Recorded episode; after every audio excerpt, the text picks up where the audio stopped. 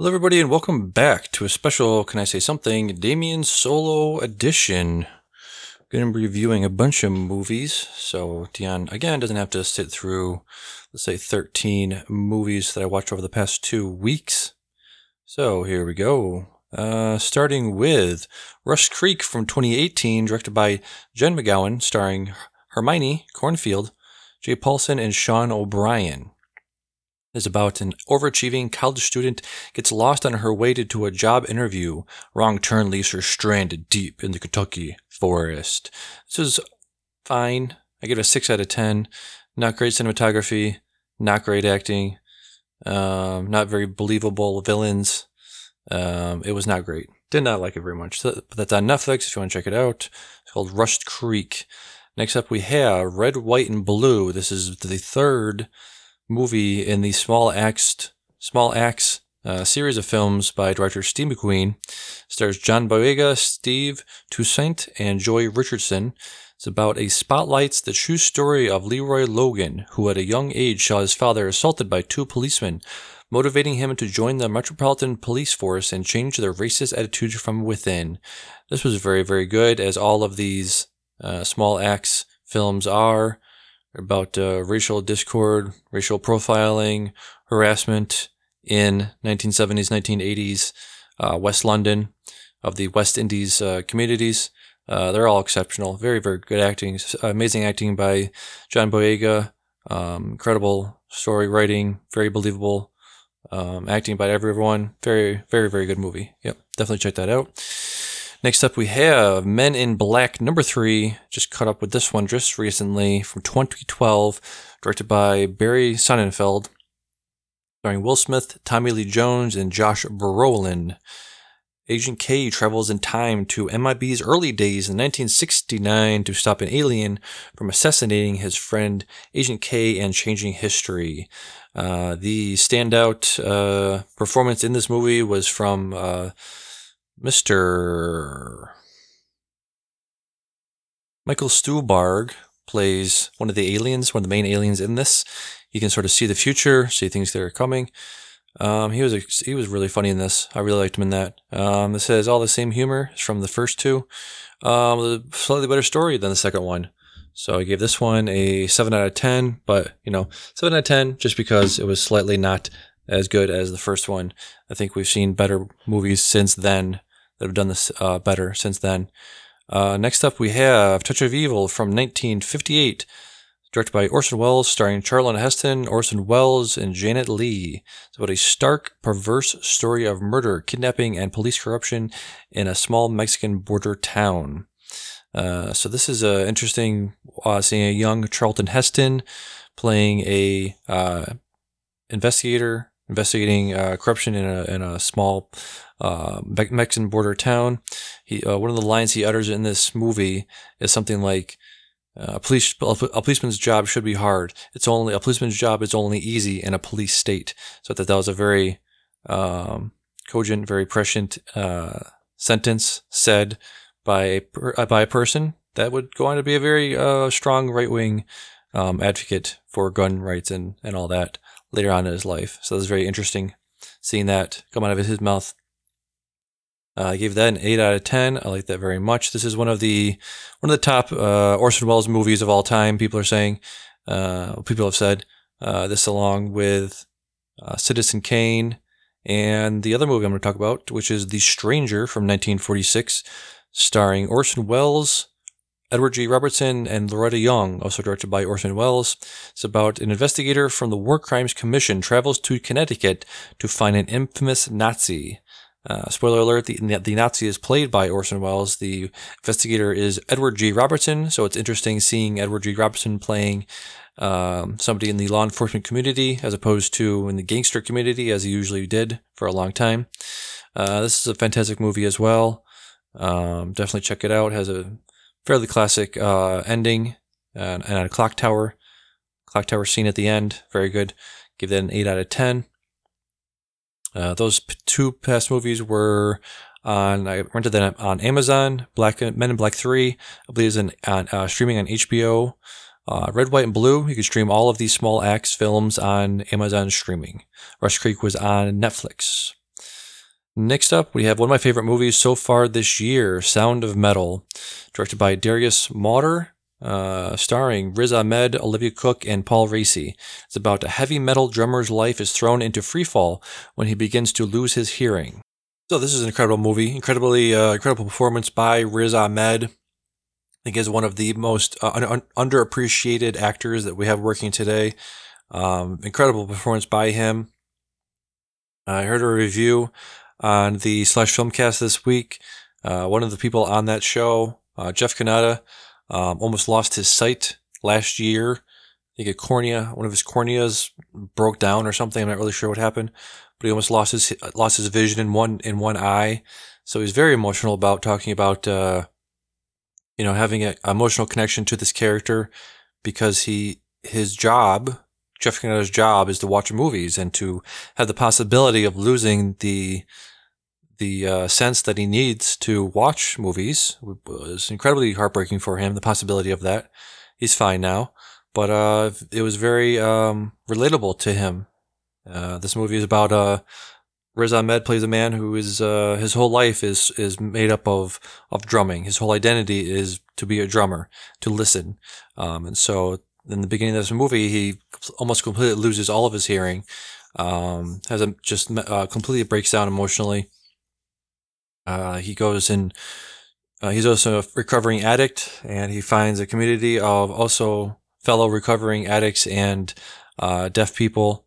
Uh, and it's this really intimate uh, character piece about um, learning to lo- learning to live with um, a disability like that um, it takes, you know, it, it, takes a turn at a certain point where he's trying to fight back against that, trying to fight back, trying to fight back against accepting that. Um, and it's very well done, very well acted, very well directed. Um, the the sound design in this movie is incredible. I would highly recommend anybody watching this uh, with headphones on. The sound the sound design is incredible.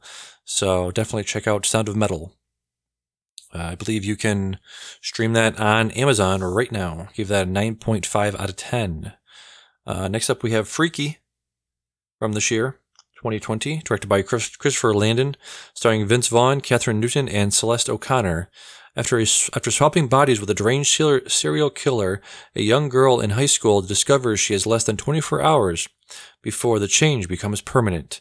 This is a fine one of those. Uh, funny horror movies in the, in the style of uh, something like The Babysitter from a couple years ago, over the top stylized horror, a lot of comedy, a lot of self referential uh, comedy bits, comedy moments, dialogue, things like that. Uh, it's a fine one of those. I'm not really. This isn't really in my wheelhouse uh, anymore. I feel like we've sort of come full circle on the meta commentary, starting meta commentary with horror movies, starting back in 1996 24 years ago with Scream. I feel like the the meta commentary, the movies that are meta commentarying on horror movies, I think have run its course for now. I think uh, straight up horror movies need to make a comeback. Um, so I, I still gave this an 8 out of 10. It was a very well made one of those, but I think just any more, any more at this point, I think you're getting uh, diminishing returns on things like that. Uh, but next up, we have Black Bear from this year as well. Trying to get as many movies from this year in before the end of the year. Movie directed by Lawrence Michael Levine, starring Aubrey Plaza, Sarah Gadon, and Christopher Abbott. This is about a filmmaker at a creative impasse seeks solace from her tumultuous past at a rural retreat, only to find that the woods summon her inner demons in intense and surprising ways. So this stars Aubrey Plaza as a Airbnb guest. She's over at uh, I think an Airbnb tenant's house. I think they're staying there with her for some reason. Um, and it starts to go sideways throughout the night. It's it's a very uh, um, who's coming to dinner? What's that movie? The uh, Who's Afraid of Virginia Woolf? Uh, it's a movie about basically a, a, a, couple has a fight over dinner, and this other couple has to basically just uh, sit there and, and and observe as this relationship is breaking down over this one night. Um, very similar to that, but it is, but then it goes on to get very, very meta in the same way that, um, Synecdoche New York got very, very meta. Um, and I'll leave it at that. Um, I would highly recommend this one as well. I give this an eight out of 10. Next up is a movie I'll probably be talking about in a little bit more detail on Saturday. But we have Tenet from 2020, directed by Christopher Nolan, uh, starring John David Washington, Robert Pattinson, and Elizabeth Debicki. Armed with only one word, tenet, and fighting for the survival of the entire world, a protagonist journeys through a twilight world of international espionage on a mission that will unfold in something beyond real time. This movie is kind of incredible. Uh, there's scenes and moments and action set pieces that I've never seen before, uh, presented in a way I've never seen before. Um, it is absolutely incredible. Uh, it is a visual feast. It is visually sumptuous. It is in, just incredible, incredible um, sets and and uh, stunts and and just things uh, with action and hand to hand combat and choreography that I've never really seen before. Shot in a way I've never seen before, and it's just uh, absolutely incredible on that on that uh, on that way. So it is um, about. Well, let's say what it is about, but the the acting is incredible. Uh, David John David Washington has the same swagger and sort of vocal cadence as his father, and he he uh, uses that very well. Uses uses all of that very well. Uh, Robert Robert Pattinson is incredible in this. I can't wait to see him as the Batman. He's sort of doing a Bruce Wayne sort of uh, uh, swagger as well. He has that Bruce Wayne ness about him in this movie. Um, Elizabeth Debicki is always incredible as well.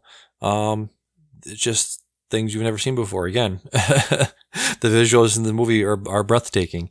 Uh, the story is, I think, thinking back on it and reading reviews and reading things people have written about it, I think it makes more sense after you watch it, obviously, and think about it. But uh, upon first viewing, I had absolutely no idea what was going on. So that was a little distracting. Um, people have said that the dialogue is hard to hard to uh, comprehend. Uh, watching this movie at home is a great experience. Sorry, Mr. Nolan, but it just is. I'm not going to go to the movie theater, not be able to understand what the people are saying. I've heard uh, on televisions, it is, you can sort of, you know, finagle with the uh, uh, HDRness of it. You can finagle with the sound. You can have closed captioning on. Just people have been saying it's a much better viewing experience at home. So unfortunately, uh, a lot of people are disagreeing with Christopher Nolan's take that it has to be seen in theaters. So um, I I very much enjoyed this movie. Uh, I gave that a nine out of ten.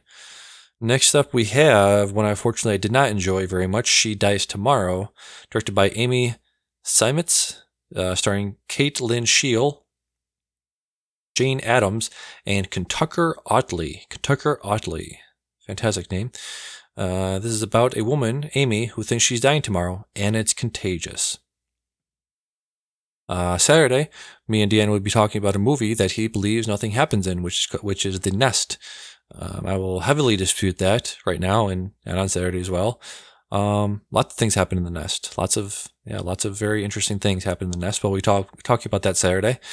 Um, but this movie is a great example of something where literally nothing happens. Not literally, but if you if he wants to watch a movie where truly nothing happens for an hour and a half, he should watch this movie. Um, this is a movie about a woman who has a mental breakdown and thinks she's dying, and talks to other people and sees things and goes around and having psychotic breaks and truly nothing happens at the end. It's a very sort of what just happened and what happened at the end and what is going on. You know, you're never really given a clear answer. You're not, you're not given a clear answer in the nest as well, but you're truly not given a clear answer at the end of this movie. Um, some very interesting, very, um, uh, intense acting in this movie, very intense character moments in this movie. But overall, I was just like, I don't, I don't know what I just watched, honestly. Uh, but I give that a seven out of ten just based on the uh, the intense acting. They tried very hard. I'll give them that. A for effort. Seven out of ten for effort. Uh, second to last movie I watched the last couple weeks is On the Rocks, another movie from 2020, which may or may not be up for awards this year. So this uh, is starring, directed by Sofia Coppola, starring Bill Murray, Rashida Jones, and Marlon Wayans. It's about a young mother reconnects with her larger-than-life playboy father on an adventure through New York. And again, referencing The Nest. Um, this is a movie like The Nest in in that the plot is not that in, that important. It's not as important as the uh, character developments and the interpersonal character uh, conflicts and evolutions of their relationships. Um, this is about a woman trying to reckon with her father and what he's meant to her and what he still means to her. Um, the stars Rashida Jones, daughter of Quincy Jones, directed by Sofia Coppola, daughter of uh, Francis Ford Coppola. So I believe this is a uh, story that is very much based on their life and trying to uh, work some work some things out about what the, what a relationship with a famous, philanderous, um, larger than life uh, father can mean for for a young woman. So I think that very interesting if you just look at it from that perspective and sort of don't get bogged down in the plotlessness of it. So, uh, lastly, we have Bacurau, uh, directed by Juliano Dornelles and Kleber Mendonça Filho, starring Barbara Colen, Thomas Aquino, and Silvero Pereira. This is about after the death of her grandmother, Teresa comes home to her matriarchal village in the near future Brazil to find a succession of succession of sinister events that mobilizes all of its residents. So this is like a uh, futuristic, not futuristic, but in in the near future, Brazil uh, version of Seven Samurai. So these uh, gangsters, bandits, whatever you want to call them, are coming to the coming to their village to make trouble they want their gold, they want their resources, and they're just going to kill them all and take it, roll them, steamroll through them. And uh, they put up a fight, just like in Seven, Seven of the Samurai. So it is very much based on that. Um, I thought it would have worked better if the antagonists were from their village. The antagonists are um, stereotypical, very colorful um, uh, caricatures of uh, machoistic uh, Rambo type Americans. So that that sort of took me out of it because I wasn't really sure why that needed to be a thing. Didn't really explain who they were, what they wanted, where they came from. I think it would have been worked a lot better. Would I would have been immersed in this movie a lot more if it was a you know bandits from a neighboring village or from a bigger city, a Brazilian city or something like that.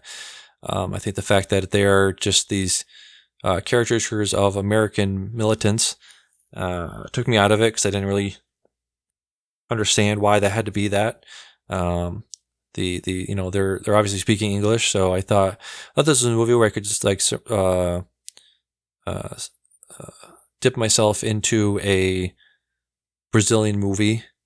They're all speaking Brazilian. It takes place in a Brazilian village.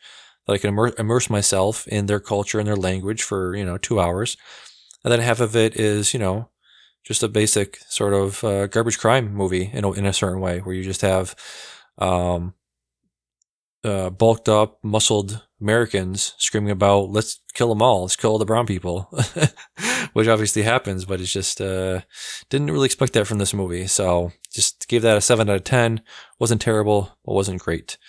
So that'll do it for my movie uh, reviews for this week. So I might put this up today, might fit it in Saturday, but we'll see. So until next time, bye bye.